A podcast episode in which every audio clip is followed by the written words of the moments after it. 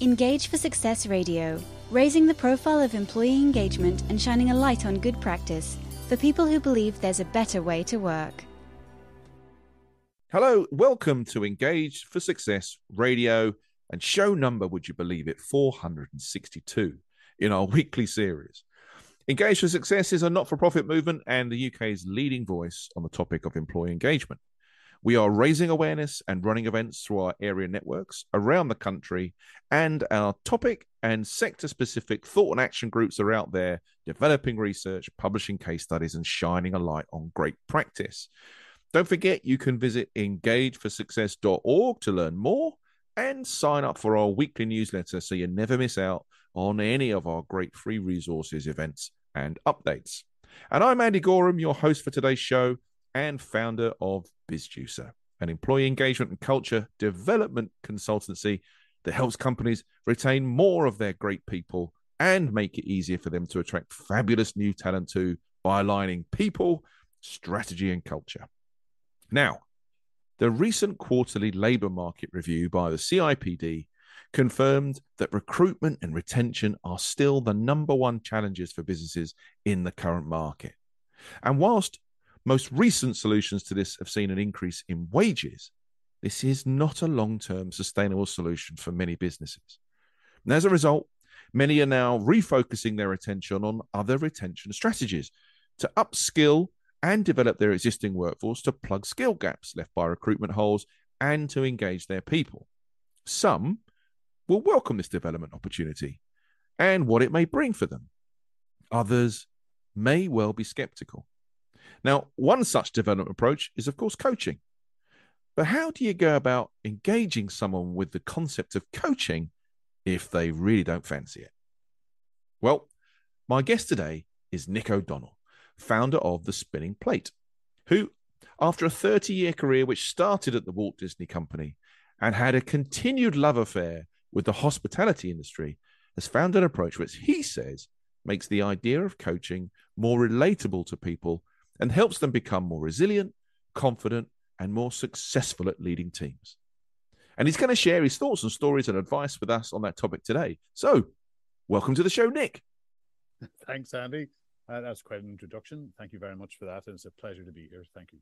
Ah, look, mate, it's great to have you here. I'm really looking forward to hearing more about how you engage more people, especially the skeptics, with the whole idea of, of coaching. Before we dig into that, though, can I just ask you to give us a little bit more info about what you do today and how you're focused?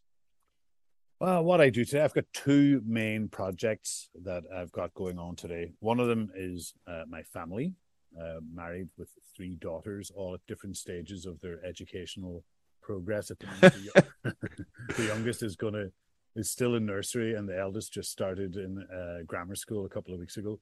So that keeps me very busy, and I'll point out why I've mentioned that first uh, a little bit later, because my second big project is, of course, running my business, the Spinning Plate, uh, which, as you said in the intro, uh, is a business that I set up specifically designed to help people engage with the concept of coaching and um, it's quite a, an involved story actually how I arrived at calling the company the Spinning Plate, but um, it, it's uh, something that I'm really happy to share because just as you said, some people are very skeptical about the concept of coaching, and uh, when I did my qualification, um, I was working at Mitchells and Butlers at the time, and I got to thank Susan Martindale and a, a one called uh, uh, Dulcie Swanston, who were both massive coaching champions, and uh, they introduced a, a training program. It turned out it started off as a one day foundation introduction to coaching. And at that moment, I, I was absolutely hooked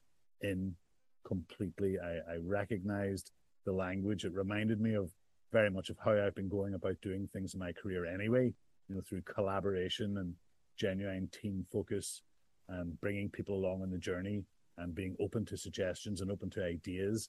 Uh, and so I, I really got to thank them for introducing me to something that I didn't even know existed. right. Right.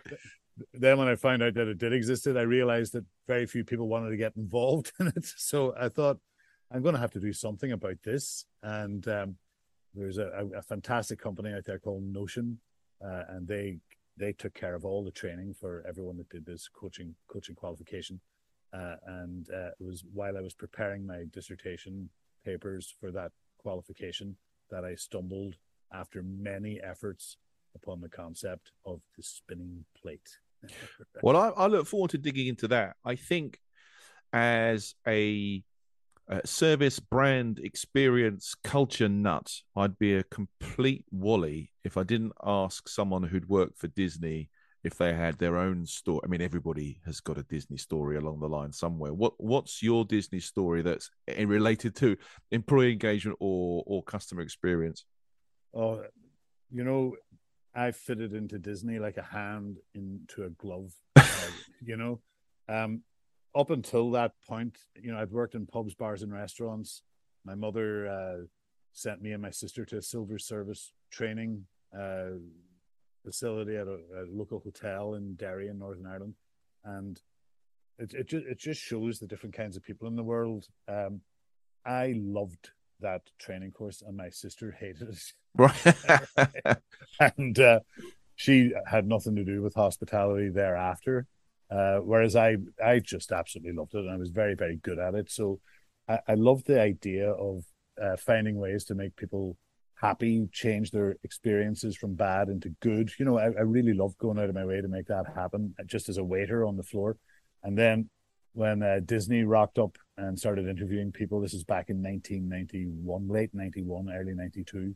I attended the interview up at uh, Manchester Hilton and um, I got employed. And so packed up all my stuff and moved to Paris mm. got a job out at the Disney resort, which was from day one, I just loved it. I absolutely loved it. And the obsession with amazing guest experiences, impeccable guest experiences, it really resonated with me. It was something that I did in my life anyway. Uh, and it was great that it was such an important part of doing the job out there. So, um, stories, guest experience stories, engagement stories. I've got many, many, many, but my favorite one involves a, a, a wonderful Swedish family that came into the restaurant I was working in. It was called the Hunter's Grill restaurant, great place. Um, and they were sitting having dinner on a Friday evening, and I was chatting to them. What do you, what have you got planned for tomorrow? And they said, well, we're going to go into Paris and do a bit of shopping. And I said, well, with your children, and they had two children, uh, Nicholas and Astrid, they were called, and they were about nine and six years old.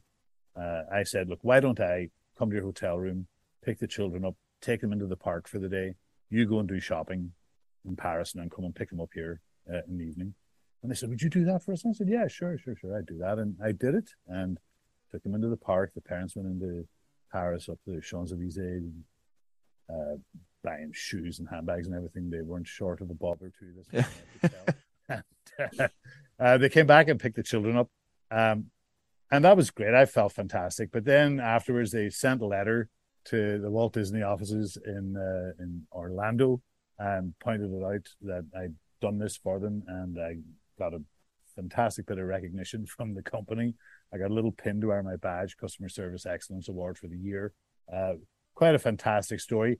It was no trouble for me to do that. It made such a big difference to them, and those are the sorts of things that if it's easy for you to do it, and you go ahead and do it, and it has a big impact on other people, then everyone's a winner, you know. And um, that's just one of many stories of how Disney encouraged people to just go the extra mile, try and find a way to make things not just good but absolutely impeccable.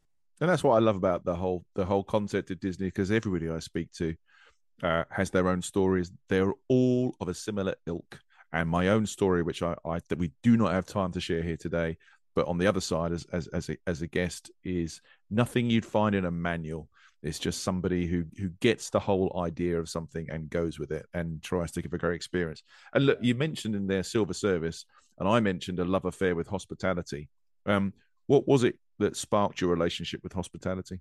Well, I suppose um, necessity is the mother of invention, really, and I needed a few bob, you know, just to spend on chips and comics and stuff. And my friend's father owned a a bar in Derry called the Savoy, uh, and trust me, it's nothing like the Savoy in London. And um, so I used to work there a couple of shifts a week just for a, a few quid. Then I did the silver service thing, and so I, I would work uh, functions, wedding receptions, business dinners, and things like that at a banqueting uh, hotel outside Derry.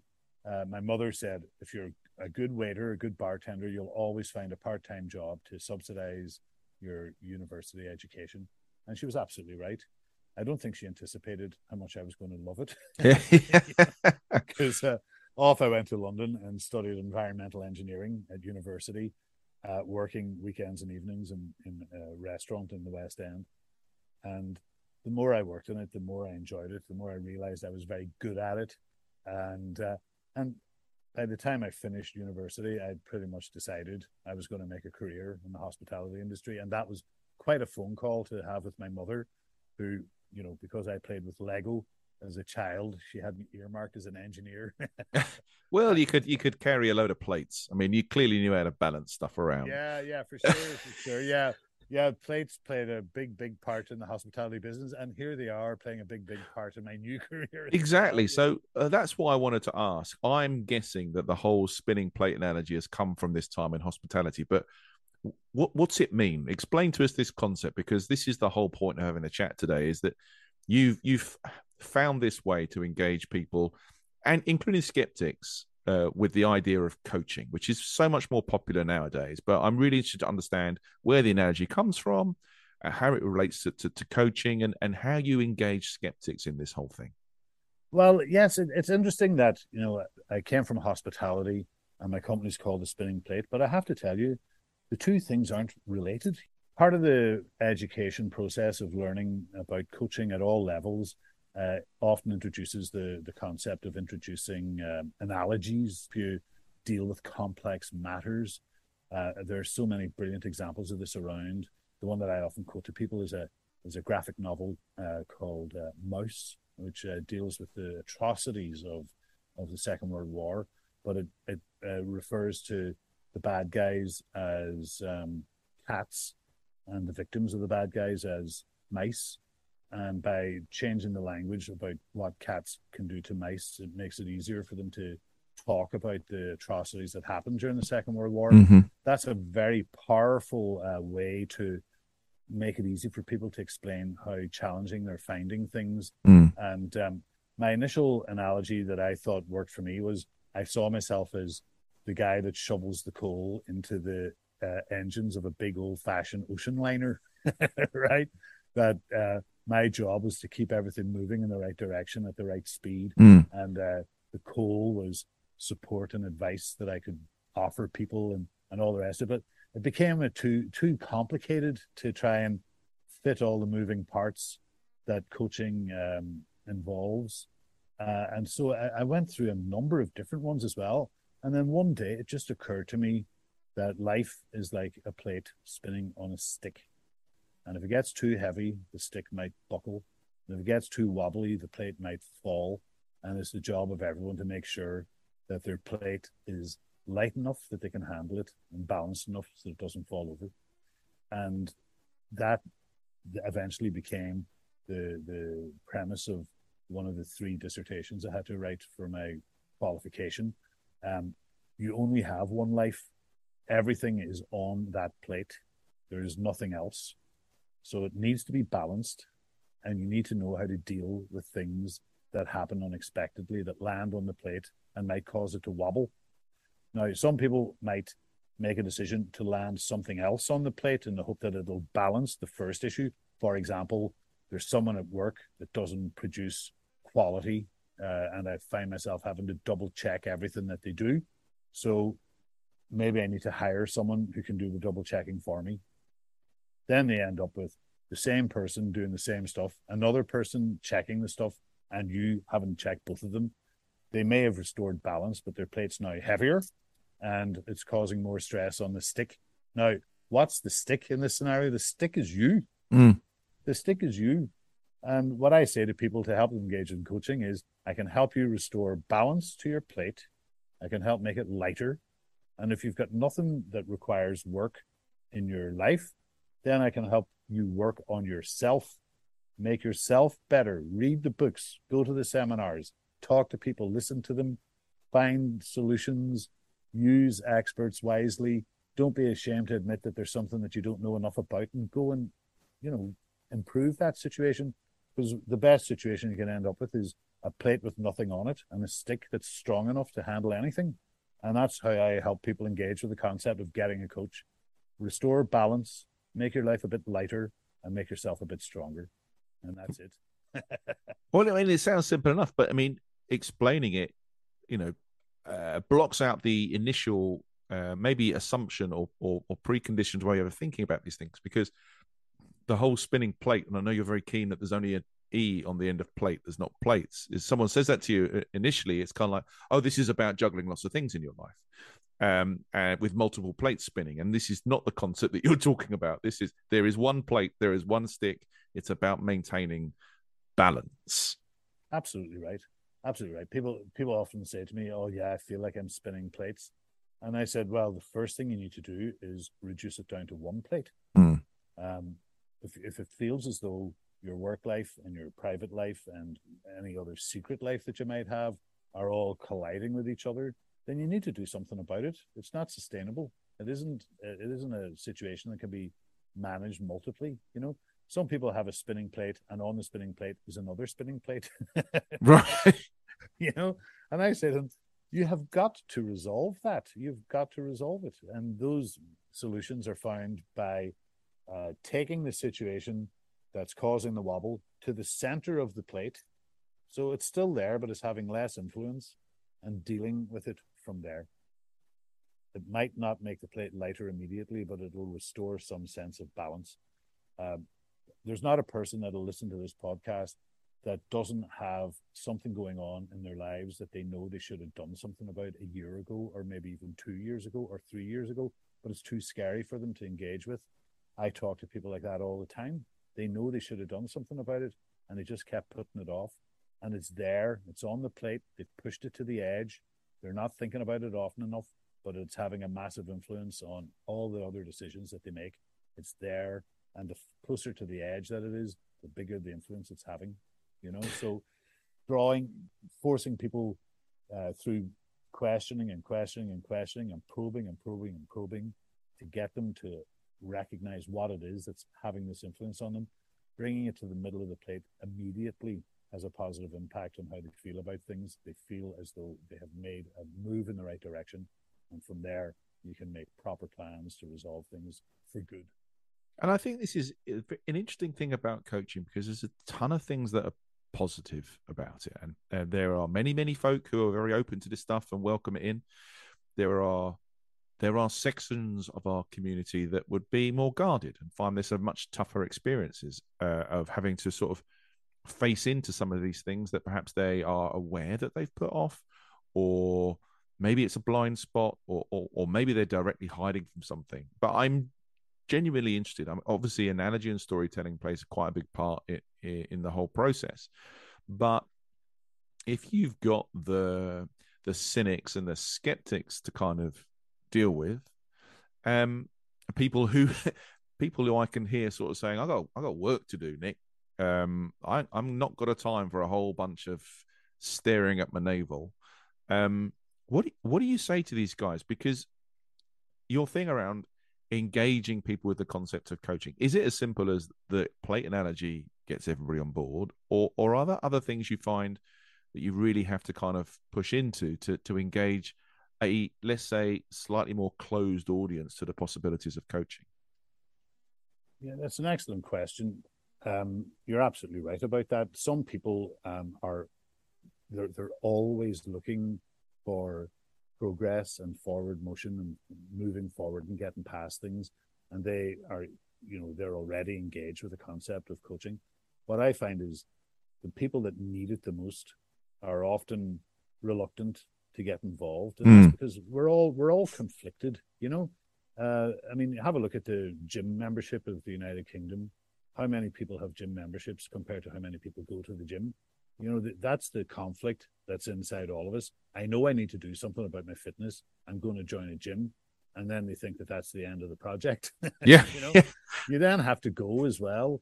You know, the, the, the conflict that exists in all of us is I know I should do something about this, but the brain gets involved. You know, it wasn't me, governor, it was the brain that made me do it. You know, that's a perfectly legitimate answer because your brain is brilliant at telling you, don't bother Why would you?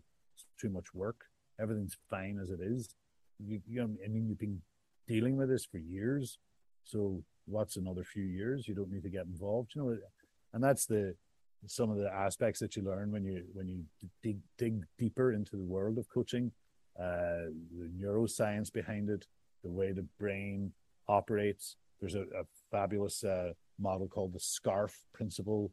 Oh yeah, I'm aware of that. Yeah, yeah. S C A R F. Which you know, when you explain to people the reason that you feel so panicked all the time is because you're not making plans and decisions to help with your status anxiety or help with the, your ability to control the future or your ability to be responsible for your own decisions or the, the relatedness that you have with the team around you or the fairness of life you know mm. the when people understand that their sense of panic is something that they can do something about by asking better questions and thinking uh, in a more logical and linear way uh, about where their anxieties are coming from, then yes, you can get into under the skin of even the very thickest skinned individuals who who think that coaching isn't going to be good for them. But you're you're right. There are some people that they're just they're just not up for it. They're not into it. Uh, you can't provide uh, coaching is an adaptive solution to a situation. Some people just want technical solutions, you know, something they can do or an app that they can download or, or something like that. Um, for example, someone wants to lose weight, they go on a diet, right? That's a technical solution to a technical problem. Uh, if I don't eat this and six months later they lose two stone and they're, they're delighted about it. Um, if they don't change their way of life, then they're going to put on three stone. Well, maybe not three, but the average is you put on 106% of the weight you lost in the diet, right? Because what you require is an adaptive change, and what you've applied is a technical solution. Uh, the brain will be very happy with that. The brain will, will tell you, yep, well done, good first step. Now you can get back to what you were doing before. Uh, the job of the coach is to ask more questions. Ask another question. Uh, there's a, the the Notion company that I that I mentioned earlier. Laura Ashley Timms and her husband Dominic, who own and run that company, have just written a book. I mean, they've been doing this for years and years. Uh, they've just written a book after all this time called uh, "Ask Another Question," and um, uh, no, it's not called "Ask Another Question." It's called "The Answer Is a Question." Right? The answer is a question, and that's the job of the coach is to ask the questions that provoke the person to dig deeper into why it is they believe what they believe. And if that, what they believe, is preventing them from moving forward, then they really need to they really need to find a plan to deal with that, get over it, get round it, get through it, get past it, get those barriers out of the way. They're limiting their ability to progress in their lives and that's the job of the coach. Um, how do you get very, very thick skinned people involved? Well, you just keep on trying and you keep on asking. And um, so far for me, anyway, I've not encountered a client that I haven't been able to help in a very significant way. And uh, but uh, and long may that continue. But I'm also very prepared for the the time that'll inevitably happen when I meet someone who's just not prepared to dig deep enough into their own um, their own minds to find out what it is that's stopping them from getting past the thing that's holding them back. No, I think that's absolutely the the, the role of the coach. Um, so when you're dealing with your clients, and I don't know whether the, the, today's environment has kind of influenced or changed some of these things, but you we've talked about confidence, resilience. What are what are some of the most common issues that you find people are dealing with or unaware that they're dealing with them and, and how do you end up helping them through some of these things well there's there are a lot of things going on at the at the minute um, a lot of businesses that i work with are very customer facing although i have a new client starting with me now and they they, they manufacture um, drugs for large pharmaceutical companies it's mm. a big big bunch of phd students and they contacted me yesterday and asked when can they when can we meet and i said well i might have a slot for you on Wednesday morning, have only 30 minutes. And they said, yeah, yeah, yeah, yeah. And they're desperate to get someone to come in and help them refocus after COVID. So in their environment, it's about uh, how working from home has impacted the way the team works when they meet and things like that. Um, They've realized that some of the personalities have changed in the course of the past couple of years. Uh, that the leadership styles have changed as well. They've become too used to working from home, and now when they're in the office, their their their, their expectations are slightly different.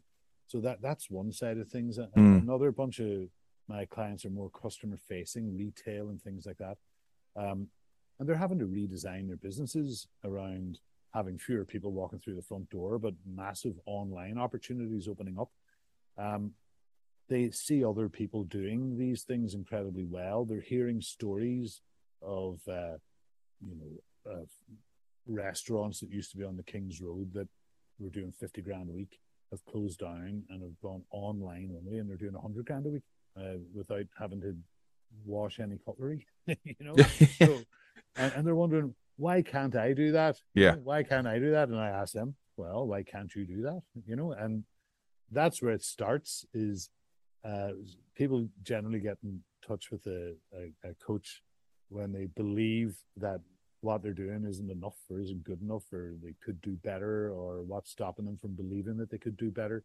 Um, so there's an awful lot of that uh, adaptive work around business management. That's a huge part of the business that I that I work in is is helping business managers manage their business better. Yeah, uh, it overlaps a bit with what you're doing as well, with the regards to the engagement of their employees. Yeah, uh, there's a whole new wave of people coming through now that have got different expectations from their job, and they hop and skip and jump from one to the other. You know, um, it was all predictable. I got to say, I remember uh, making this observation maybe eight, nine, ten years ago, saying, you know, in, in in Pret or Starbucks, I think it was, they give you a muffin with a candle in it on your birthday.